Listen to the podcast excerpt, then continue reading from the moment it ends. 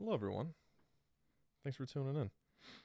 There's 900,000 million podcasts in the world, and for whatever reason, you clicked on this one, so we appreciate you listening. Our show's Side of Slaw. My name is Cole Williams, and the name Side of Slaw is a funny play on words for my name because in my Xbox careers dating back to 2008, my name has always been some variant of coleslaw.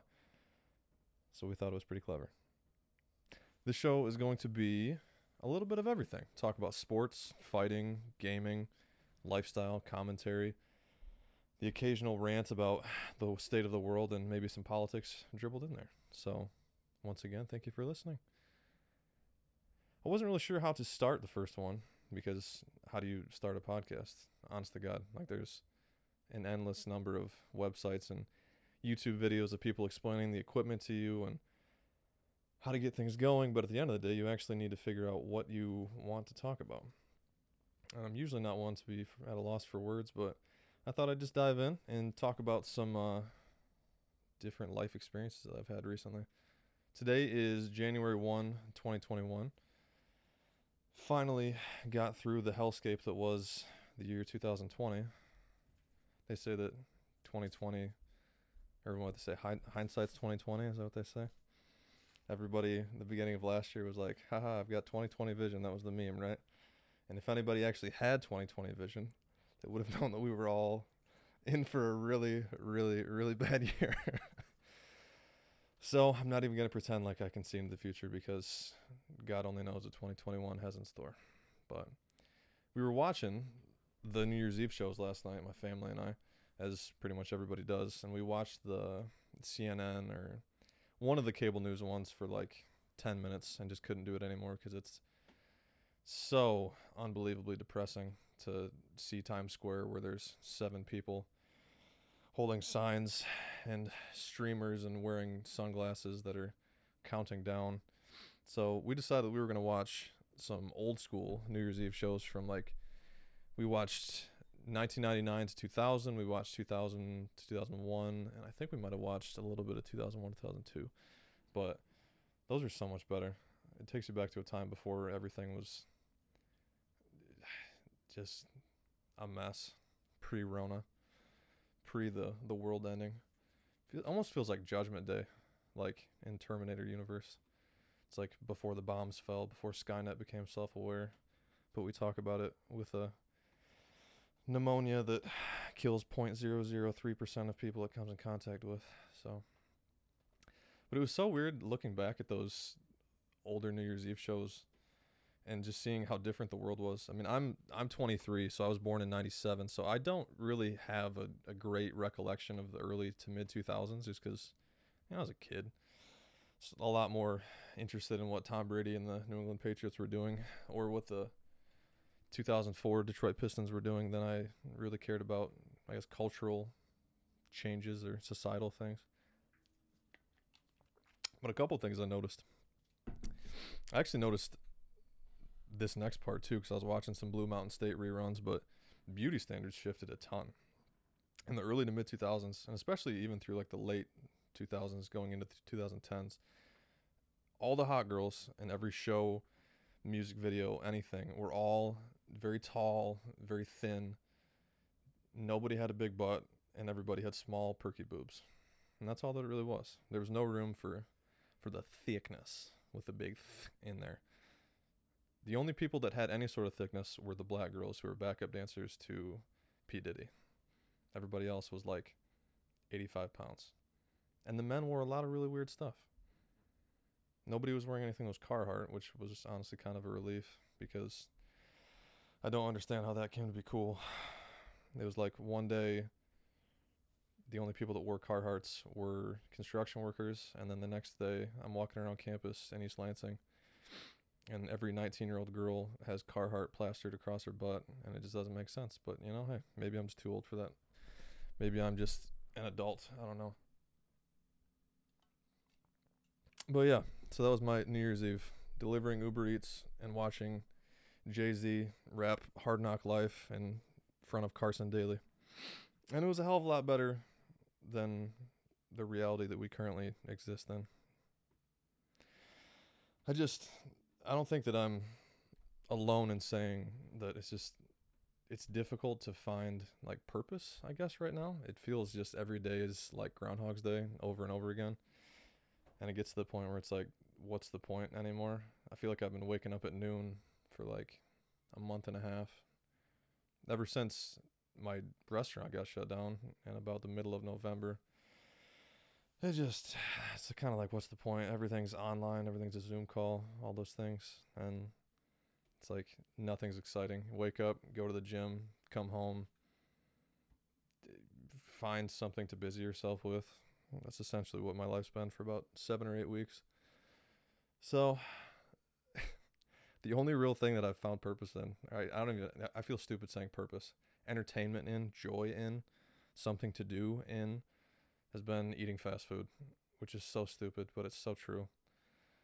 It's like the best part of my day is deciding what kind of fast food I'm going to eat for the day. Then getting said fast food, not going home because I don't want to be home anymore, driving to just some parking lot somewhere and eating it and talking to myself while listening to like Michelle Branch, which is just awful. But it is what it is. It's my life. 2020 has reserved me to being a crying grown man eating five layer burritos in my car, singing everywhere. So, you know, hopefully 2021's better. But enough about my life. Let's get into some uh, some sports talk. As I said before, today is January 1, 2021. So right now it is 4:13. So the Rose Bowl did just kick off, if I'm not mistaken. So I guess we'll start there. Seems reasonable spot as any. Um, with this game, obviously Notre Dame comes in as like a 20 point dog. And though the massive fan base of Notre Dame football, I'm sure, finds that to be disrespectful, if anything, I think that the odds makers in Vegas are doing them a bit of a favor. Because this this Bama team with Mac Jones and Devonta Smith and Najee Harris are just I don't think there's anybody in the country that's going to stop them from hanging 50. And though Bama's defense this year is not as dominant as it has been, I would be surprised if Notre Dame scored 30. I'd be and Ian Book's a player. I mean, he really is. He can he can play and they had that big game against Clemson in the regular season where they were able to was it 40, I think they scored 40 something in like triple overtime. But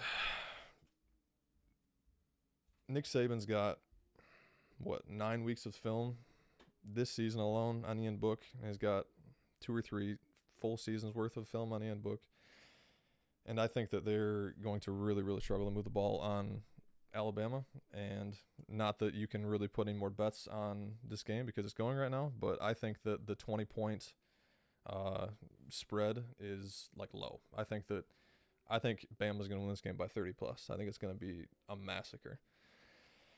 And in large part, it's because there's really, in my opinion, only three football teams in college football that are worth talking about or worth mentioning for the, like the last five to six years, with some outliers, but really the only teams that have consistently a stake in the college football playoff and actually can win it all are Bama, Clemson, and Ohio State, and everybody else is just like a good team. Some people might say Oklahoma, and Oklahoma just went out and smacked Florida even though Florida had a ton of people out with COVID and probably had a little bit of a hangover from losing to Bama and the way that they did in a close game. But there's just, it's not the same. I mean, prime example Ohio State in the Big Ten. I think there's like 25 star recruits in the Big Ten right now, and Ohio State has 14 of them. I mean, it's just, it's like going to war against opponents that have Abrams tanks and you have nine millimeter handguns. It's just like it ain't the same. It doesn't mean that you can't pull off a win. You know, Ohio State seems to find a way about once a year to lose to a team that they shouldn't in a fashion that they shouldn't. They like to go to Iowa and they like to lose those games. Occasionally, they like to dump a game to like Illinois or Indiana. But if they played their opponents a 100 times, most of their opponents they're going to beat 98, 99 times out of 100. And it's just because they just have too much NFL talent. And you can say the same thing for Clemson. Clemson's in the ACC. I don't know the exact numbers on the recruits that they have as far as the caliber of players in comparison to the rest of the ACC, but they pretty much smoke everybody. Sometimes they sleep on teams and they get beat, just like I said about Ohio State. Sometimes they kind of have a bad day and they don't show up, but in general, they mop the floor with everybody in the conference. And you saw that in the conference championship game against Notre Dame, who everybody spoke very highly of, understandably so, because they've been playing well all season. But they let off the gas in the fourth quarter when they were up 34 7 with Trevor Lawrence, who everybody pretty much unanimously has decided is the next Joe Montana. So it's just not, it's like those three teams and then everybody else. Everybody else is essentially just trying to get in that fourth spot so they can get blown out by the first seed of those three teams. Which this year it just so happens that Notre Dame has to be on that chopping block and has to get just butchered in front of the world as they talk about Knute Rockne and you know winning more games than anybody else in history because they've been playing football since 1747 not to dig too deep into the Catholic brethren of college football. But yeah, long story short, especially in bowl games and big moments, don't bet against Nick Saban. Don't bet against don't bet against the Alabama Crimson Tide. And then I guess we can roll now into the Sugar Bowl tonight, which I do think is going to be a lot more interesting than people give credit for. I do think that when push comes to shove, I think Clemson's going to win this game. But I think that Ohio State's going to make it a much better game than a lot of people are giving credit for. The line pretty much across the board is about seven points. It's like a minus seven for Clemson. And I think that's fair. I think that's pretty reasonable. I think it's going to be more of a one possession game coming down, and I think whoever has the ball last is going to win the game. Because, you know, Ohio State's gotten all this hate, understandably so, that they haven't really, for one, they haven't really played anybody in the Big Ten. The Big Ten was relatively weak this year. They did beat Indiana and they beat Northwestern, who are good teams, not elite teams.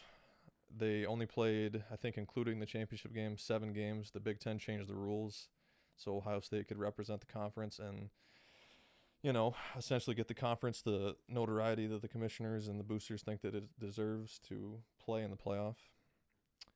But like I said earlier, they have tons of firepower. There are probably double digit players on, you know, combined on the offense and defense that are at some point in time going to be playing on Sundays.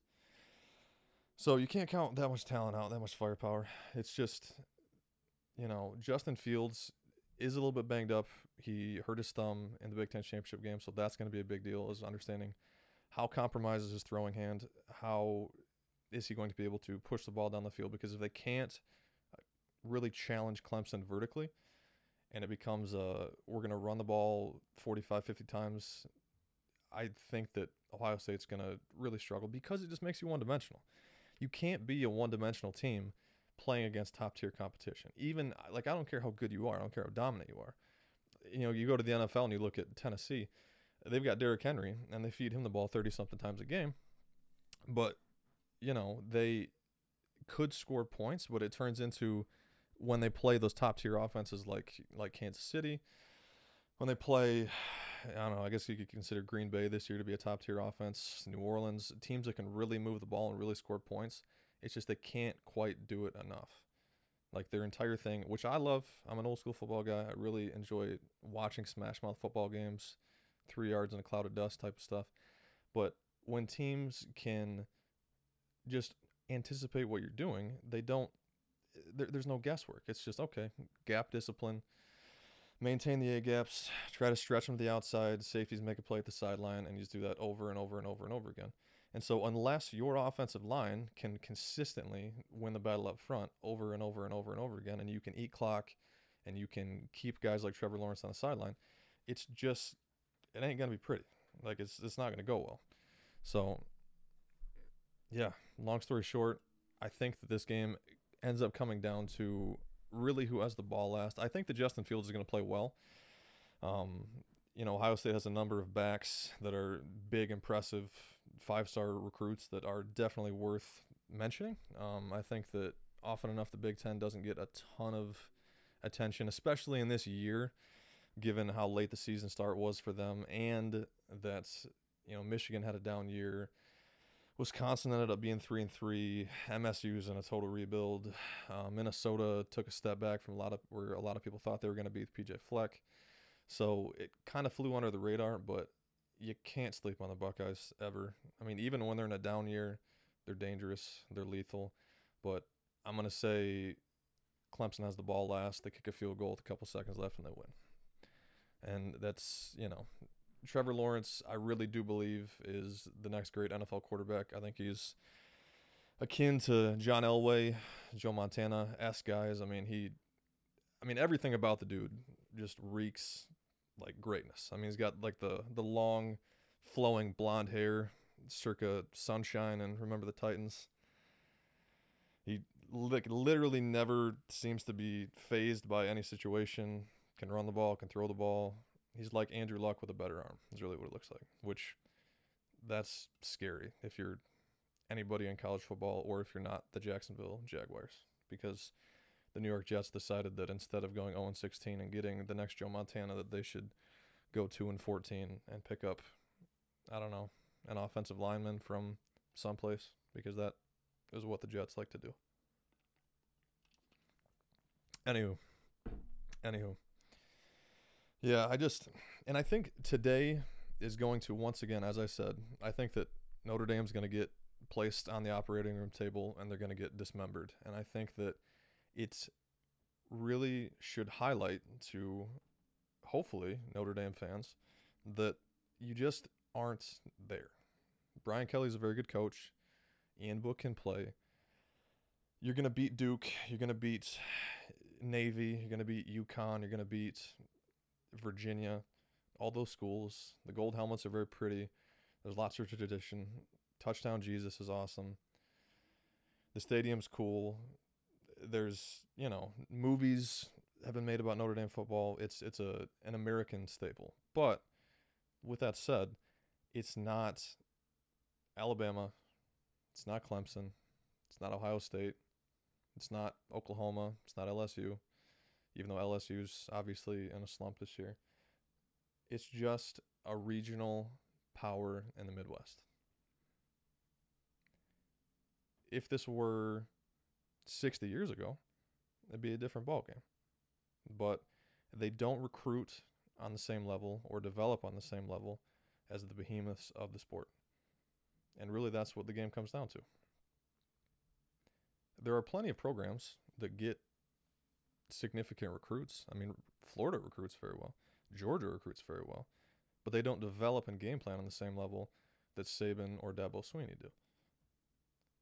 You can get dudes that are built like Apollo, that you know run four threes, that jump out of the gym, that are mean animals that want to rip people's faces off every time they step on the football field. But if you can't harness and develop them into the system that you run, or for that matter, into the system that needs to be run given what you have on the field, and you can't game plan on the same level and win the X's and O's chess match against a guy like Nick Saban who probably is the best college football coach of all time. I think that when it's all said and done, he will be regarded as that.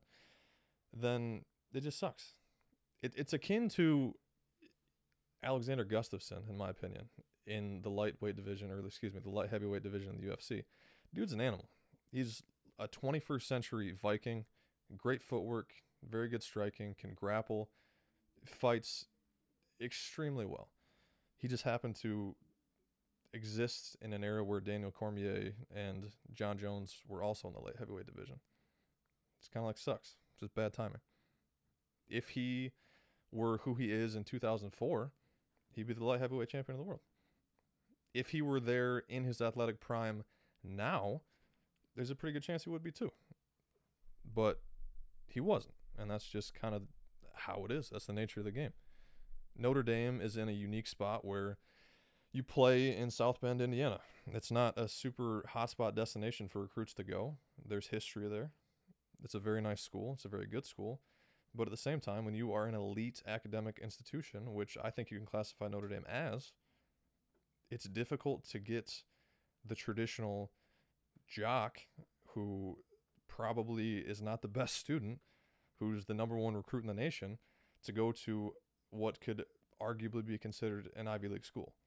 Now, he can go to Tuscaloosa, where it's not 17 degrees for half your season, where they can probably get you some nice young gentlemen with glasses to help you do your homework, where you can take classes that aren't technically college classes but can get you a GPA that's above a 2.0 and you can play.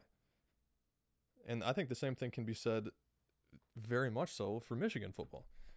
Michigan football and Notre Dame football to me are essentially like brother schools. Tons of tradition, winged helmets, golden helmets, tons of wins, tons of championships, but as of the last two decades, not much. Don't have a whole lot going on. And it's a tough sell because again, University of Michigan is literally, I mean, at least they call themselves the Harvard of the Midwest. It's super cold. I live in Michigan. It's not fun playing in the snow. I would much rather play in Gainesville in December than I would play in Ann Arbor. It ain't great. Playing snow football can be kind of fun, but it ain't spectacular. It's not fun waking up in the morning, going, starting your car, brushing all the snow off, freezing your tail off, and then sitting in your car and screaming to try to warm yourself up on your way to class. Done that a few times. Not awesome. It's not fun walking across the quad in a snowsuit at 0.75 miles an hour, trying not to slip on the ice on the sidewalk. Ain't great. It's not fun not being around any beaches or at least being, I don't know, in the desert, seeing cactuses, go to Arizona State, something like that. The girls are a little wild out there. Going to USC, have the beaches. They got lax marijuana laws out there. Pretty much anything goes. Concerts, the Lakers. It's not a great sell. And I think what comes with that for both of those schools is they tend to operate under this assumption with as much pride and tradition as they have, which they have tons of it, and understandably so, that they are on a similar level to the schools that been talking about. And they just aren't. The Jim Harbaugh situation beautifully highlights that to me. It's Michigan football wants him to come in, and I get it. They want him to come in and they want him to consistently compete. Well, I shouldn't even say that. They want him to consistently win the Big Ten championship, which involves getting out of the Big Ten East, which involves beating Ohio State, beating Penn State, beating Michigan State. And it's really hard to do that because it's one of the toughest divisions in Division One college football. And with that said, your arch rival that you have to beat, where your entire job is centered around it, because it's a big deal to your fan base and to your boosters, is beating Ohio State. And it just so turns out that they're one of the three prongs of the college football trident that are really, really, really, really tough to beat. Because as I said before, there are 25 star recruits in the Big Ten, and 14 of them hang out in Columbus. And until two seasons ago, not only was that the case, but they also had Urban Meyer, who is probably arguably top three college football coach of all time. Like, eh, you know, like what are you gonna do? It just sucks. It just sucks. That's like that's like growing up in the same neighborhood as Cristiano Ronaldo and you're a really good soccer player, but it turns out that he's always on the team and he's always scoring the goals. Like, you know, hey, would have been sweet to be born in a different town, but just is what it is. It just is what it is. So I think that this season, given Michigan's two and four record, and who knows whether or not they'll be able to successfully negotiate the deal with Jim Harbaugh, because I do think that they should keep him, even though you know I'm a Michigan State student, soon to be alum, and I thoroughly, thoroughly enjoy Michigan football losing to anybody. A lot of people play the game where it's like, well, I you know I root for I root for Michigan every game except when they're playing state. I'm like, nope. I'm like, they could be playing Satan, and I would root for Satan to beat Michigan football. I hate them that much. I grew up in the era where Michigan State football was terrible and would get beat up on by Michigan, and every team that wasn't like Purdue, maybe Minnesota when they were really bad, like those would be competitive games, and they would beat Eastern Michigan and lose a close one to Notre Dame. I grew up. That was my introduction to college football. The Lloyd Carr days of Michigan, the Mike Hart days, Chad Henne, all those guys. And so I thoroughly, thoroughly enjoy watching them eat the cat of nine tails on national television every Saturday. And so, with that said, those are my feelings. But at the same time, I acknowledge the fact that Jim Harbaugh is a very good coach. Is he Urban Meyer? Nope. Is he Dabo Swinney? No. Is he Nick Saban? No. But unless you're going to start taking a chance and you're going to start really actively searching for new blood, for new coordinators, for play callers, young up and coming guys, you know, PJ Fleck esque dudes who want to shift the culture, that bring all this energy, new ideas, things like that. I, I don't see a reason to not try to keep Harbaugh around because Jim Harbaugh is going to get you to nine to 10 win seasons. You're going to play on New Year's Day Bowls. You're going to, you know, probably win more games than you lose playing against State. You're going to be competitive against Penn State, Wisconsin. You're going to, you know, have some dogfights with Iowa when you go to Kinnick maybe occasionally you catch Ohio State on a down year, or they just play poorly and you can get a win, or you play out of your minds and you can get a win, something like that. But unless Ryan Day runs Urban Meyer's program into the ground and it reverts back to, I don't even know if a Jim Tressel comparison is the right, you know, line to draw to that because Jim Tressel had a lot of success, but unless it really reverts back to, let's say, post Woody Hayes Ohio State that had its struggles, where they don't recruit as well anymore because they aren't consistently being a powerhouse that's going to the playoff, that's playing in the Rose Bowl, Orange Bowl, Fiesta Bowl, Cotton Bowl, that aren't playing on national television, that aren't getting the notoriety that big time recruits want because that's how you get to the NFL, then I think that Ohio State is going to keep just backhanding Michigan every year. And so, as a Michigan fan, you can either come to terms with the idea that this just is what it is and it's not really a rivalry anymore because since the turn of the century, you're 3 and 17 against Ohio State and you haven't won the conference since 2004, 2005. You either do that or you keep putting on this idea that you are an elite football program who deserves to be mentioned in the same breath as the teams I've been talking about the Bamas, the Clemsons, the Ohio States, the Oklahomas of the world. You can just keep living these delusions of grandeur. Or you can acknowledge we are regional powerhouses in the Midwest. We do very well here. We win nine or 10 games. We go to real bowl games. We make good money. We have, you know, the swoosh on our jersey, the, the jump man, whatever. People respect us. They don't, you know, fear us like we have red jerseys with white numbers on our helmets, but we're pretty good. You can either do that or you can just live a life of denial forever. Which I think it's hard. It's it's hard for you to wake up one morning after a lifetime of of believing of probably, you know, growing up in a in a Michigan family or in a, a Catholic Notre Dame family and you know probably going to the games on Saturdays or watching the games on Saturdays, having your jersey, painting your chest, whatever, and then to just come to terms with okay, we aren't what I thought we were. I'm not going to play this game anymore and I'm going to just settle for being pretty good and understand that greatness just kind of isn't for everybody. And as a Michigan booster, you can play the Jim Harbaugh game and you can realize, okay, He's a very good coach. He's had success everywhere he's been, but we're not going to own college football with him at the helm. Or you can fire him and you can keep playing the same game you've been playing for about I mean, one was Lloyd Carr's last year, 2007, 2008. I think it was 2008 was last year, Lloyd Carr. And you can decide we are going to try to hire anyone who has ever been more than six feet away from Lloyd Carr. Anybody that shook his hand at a luncheon, anybody that went to high school with him, anybody who has any sort of connection to him or the Michigan program, because our entire thing is we have to find a quote Michigan man. Because you have to. Like that, for whatever reason, that's just the thing. Bo Schembechler, I don't even think was a Michigan man. I think he's from Ohio. But like Bo Schembechler is the mold, and from the mold of Bo Schembechler, Lloyd Carr kind of came from that, and then they were trying to tie everything back to him, and it's like, let it go. Bo Schembechler was a very good coach. He had a lot of success in the 90s. Charles Woodson, winning the Heisman, doing great. But it's not 1997. Trust me, I know. It's not 1997 anymore.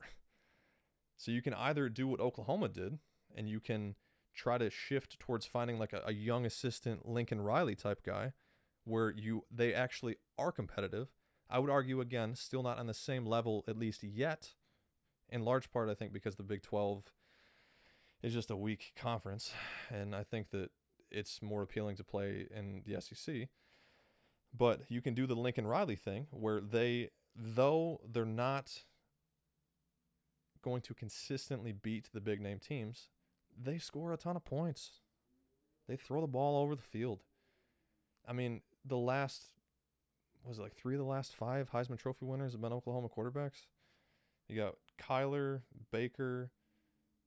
Oh, who was before that? I'm drawing a blank. But you had these dudes that are just throwing 55 touchdowns a year. Points, points, points, points, points. Air raid, going nuts.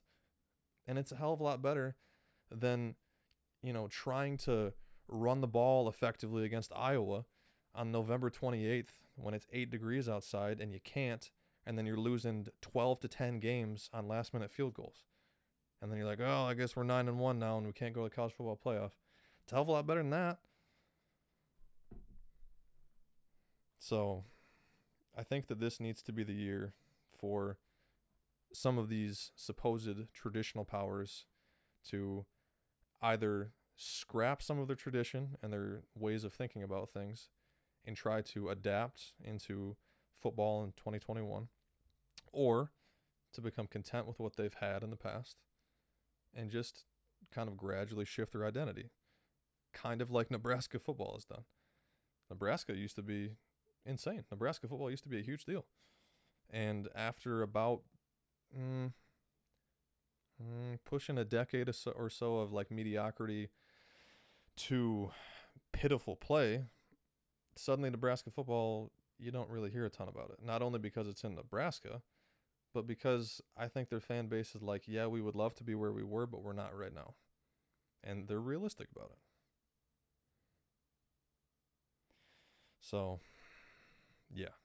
2021 New Year's resolution for me is to not have to hear anymore about how uber competitive Michigan football and Notre Dame football anymore because they're good, but not great. 2021 revenge tour, good, not great. That's what I say. Now I want to transition to some fighting news too.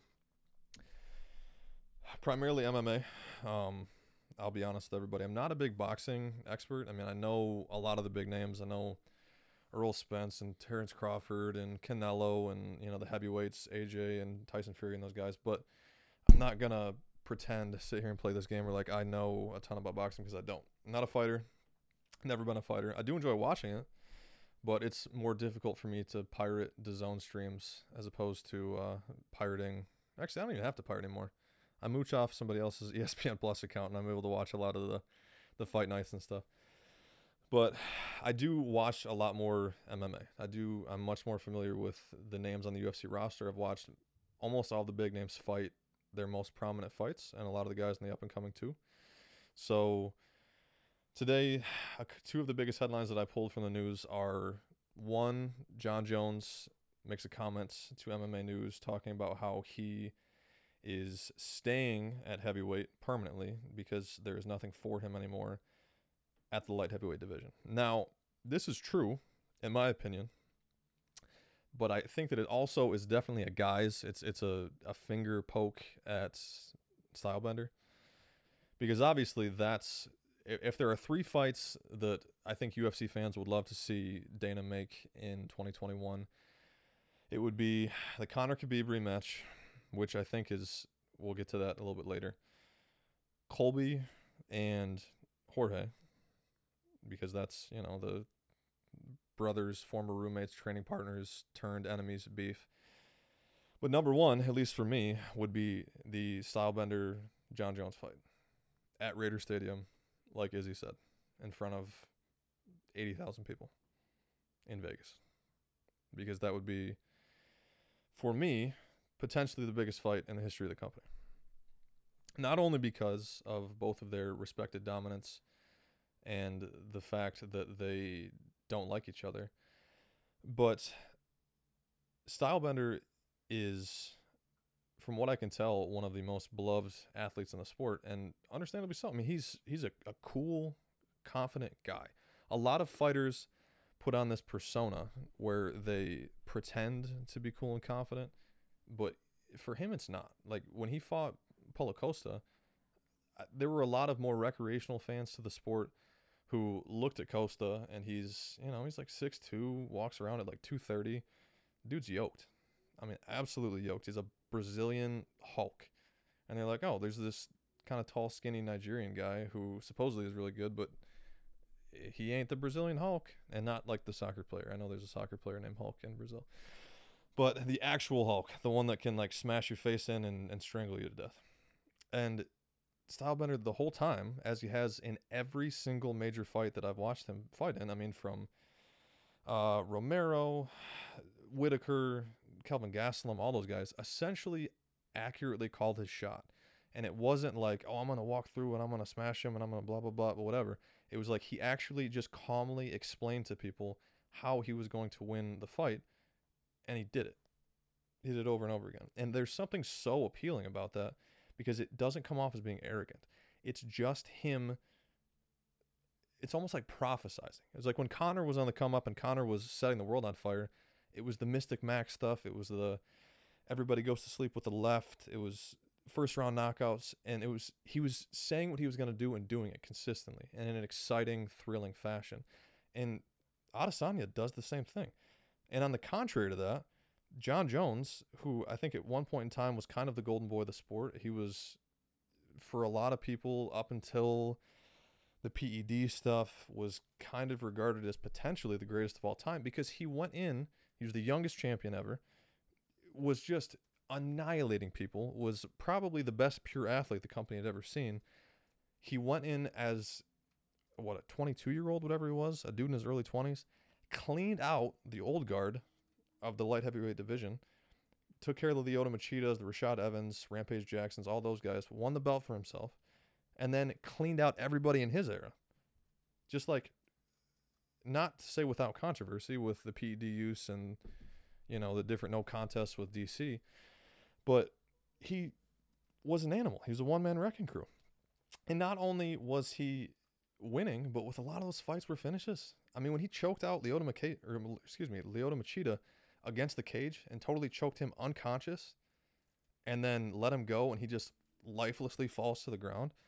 Like that's you don't see that shit. You don't see that. that's just not a, a thing that professional athletes at a high level in MMA like consistently do to each other, especially a guy like Lyoto Machida, who is an animal. I mean, Lyoto Machida is regarded as one of the greats. He's probably going to be a Hall of Famer. But then there's all the controversy around John with the PEDs, with the hitting a pregnant woman and running back for the drugs with the drunk driving and and and him kind of trying to walk this line between like I'm a, a man of God, but also I'm the bad guy, but also I'm you know, the golden boy, the sporter. Like it's like he doesn't really know who he wants to be, and it always comes off as being extremely disingenuous. So to me at least, in my opinion, it comes off as being the very genuine young, exciting champion who's kind of changing the sport and changing the way that people view mixed martial arts against the former great who is kind of morphed into like the villain of the story. It's like it's almost a Harvey Dent kind of thing. In the early days, Jon Jones was the young DA of Gotham City, who everybody wanted to be and admired and thought was the the bright future. And then he gets some gasoline thrown on his face and it's lit on fire and then he is half zombie half man and he's evil and twisted and demented and you don't really know who to expect so though i think John is right in that him fighting reyes doesn't do anything for him him fighting Jan doesn't do anything for him. I mean, I guess he could maybe fight. I don't even know. Ozdemir. He could fight. Uh, I'm trying to who's the new kid that came in the division who fought Ozdemir and beat him. That dude actually was a stud, and I can't think of his name right now. But I watched that fight against Ozdemir, and he was extremely impressive. So maybe one day that would be something that would be worth seeing. But it's just it's guys that he's already beaten, and you know guys that are in like their 40s that are on the edge of retirement. So you're right. There is no one for him in the division that's even remotely exciting. Everything is at heavyweight. But him making these comments, in my opinion, is just him poking the Stylebender bear. It's just to keep prodding that. Because this article came out today. I would be amazed if within the tw- next 24 hours you don't see stuff from Stylebender talking about how John doesn't want any business after he beats Jan Blachowicz for the lightweight belt. So it's going to build hype, and I think it's ultimately going to culminate in the two of them fight. I think that John is going to beat whoever the winner of Francis and Stipe is, who I guess we can save that breakdown for another show. But I think that John ultimately is going to win the heavyweight belt, and then he's going to go back down to try to get his belt back from Stylebender. And I think that that Clash of the Titans is going to be potentially the biggest fight in the history of MMA, which is enormous. And then the other fight that I think everyone really, really wants to see is the Conor Khabib rematch. Because how couldn't you? After what they did in 2018 and the build up to that fight and throwing the dolly against the bus and just the, the the brawl after the fight and the Dillon Danis drama and everything. I mean, it, it's like it, it needs to be it needs to happen again. And Khabib's manager, um, I'm trying. I'm drawing a blank on his name right now. Give me a second. Oh yeah, um, Ali Abdelaziz. That's his name. Yep, Ali Abdelaziz. He he says, "quote about the Conor McGregor about the Conor rematch. Quote: We don't really care about him. Now that is obviously absurd.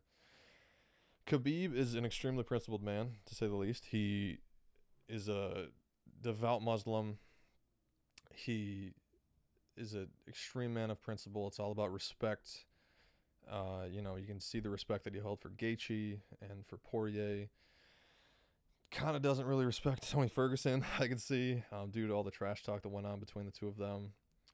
Um, definitely does not like Conor for the comments that Conor's made about his family and his religion, and and I mean, what hasn't Conor talked about? I guess, but I think that Khabib sits atop a mountain of money, and I think that there probably isn't really an amount of money that Dana or the UFC could lure him back into a fight with Conor unless he chooses to do it of his own volition.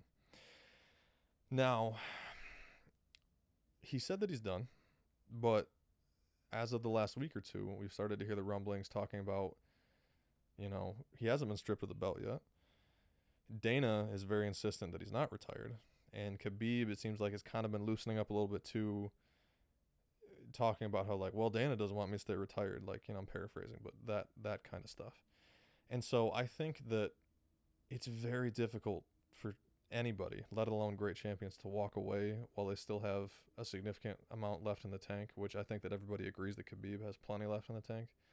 Because, you know, greatness is uh, borderline impossible to achieve. And so for you to walk away while there's still plenty left in your bowl, it's tough. But for for Abdelaziz to make comments that they're not interested in Conor is insane. I think that I would be very surprised if Conor didn't beat Dustin Poirier in a couple weeks here.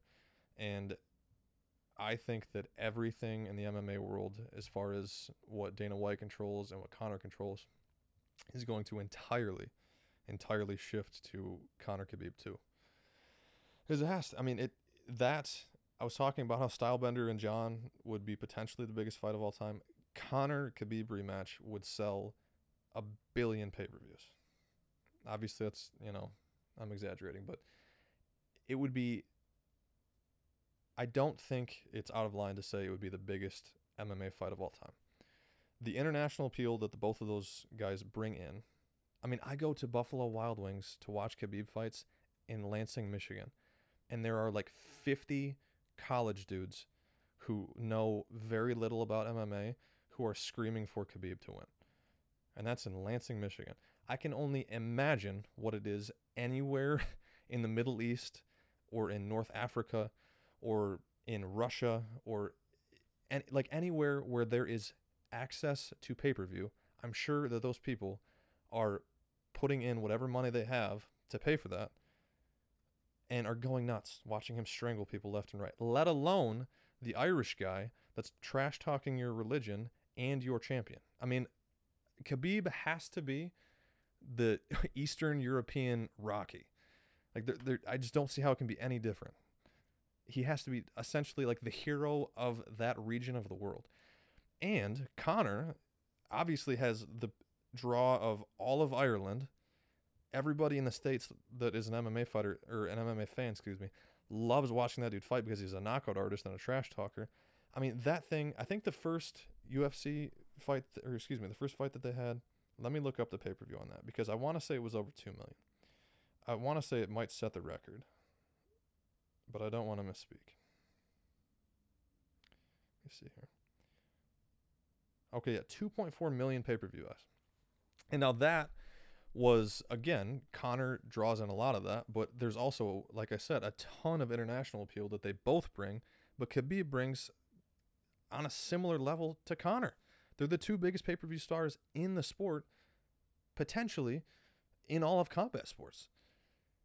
And now, this is post all the trash talk, post Conor losing, post a giant brawl. And the build up to the second fight would be enormous. It would be worth so much money. And you could also do it in Abu Dhabi. Imagine those two dudes fighting in Abu Dhabi. Now, you would probably want to wait until you could pack an arena to do it properly because that would just completely change the environment of the fight. But also, I would kind of love to hear the trash talk going on between them without crowd noise because that would be pretty insane listening to Khabib say, let's talk now, while he's smashing him on top of him. But it, it needs to happen. It, it needs to happen. And I think that obviously this article where Abdelaziz is talking about how, like, well, we don't really care. Like, oh, what? You don't want a $100 million, Mr. Agent of the guy who's going to make all that money and you get a percentage of it? Like, oh, I respect Khabib and I don't really try to push him. Okay. Everybody's agent in the world, in any sort of entertainment, sports, whatever, is going to push them to do the thing that makes the most money because that's how agents get paid. That's pretty simple science. So, again, I think this is pretty see through. And I hope to God, I hope to God, please, please, please, please, please, please, please, let Conor McGregor beat Dustin Poirier and make this fight happen in like July in Abu Dhabi in front of a bunch of Saudi princes. And also, I really want to hear what they're saying to each other in the octagon. And that's about it. That's about it. So I think that'll wrap up the uh, first edition here. Um, thank you to everybody for listening. I appreciate it. I think I'm going to try to upload um, definitely at least once a week, maybe twice a week. We'll see how it goes. We got to iron some things out. Jackson, my brother and wonderful sound editor, who's tolerating me talking about subjects that he doesn't really care about and being a, of great help. So uh, yeah, keep your eyes out for uh, different social media um, accounts. If you can follow us on Instagram, that'd be fantastic. We're gonna get some clips up and going uh, as soon as we can essentially afford a camera, which is uh, hopefully gonna be soon. Um, tell your friends, tell them about uh, our little gang that we're getting going on here once again. Side of Slaw. I'm your host Cole Williams, and uh, appreciate you stopping by. Deuces, everybody.